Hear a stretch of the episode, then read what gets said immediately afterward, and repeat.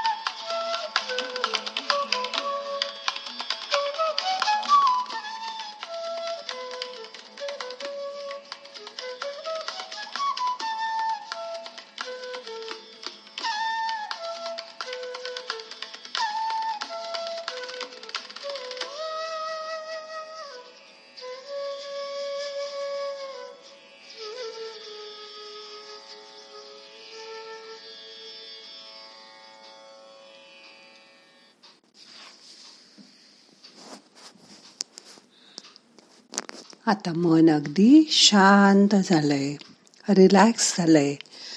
हीच शांत अवस्था स्तब्ध अवस्था अनुभव करा.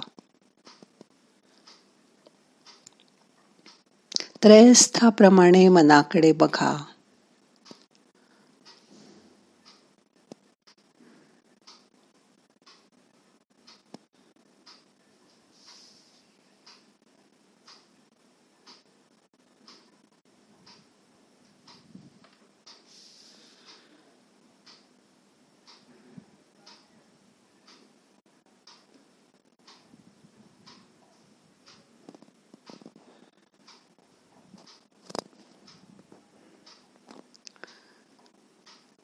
मोठा श्वास घ्या. यथावकाश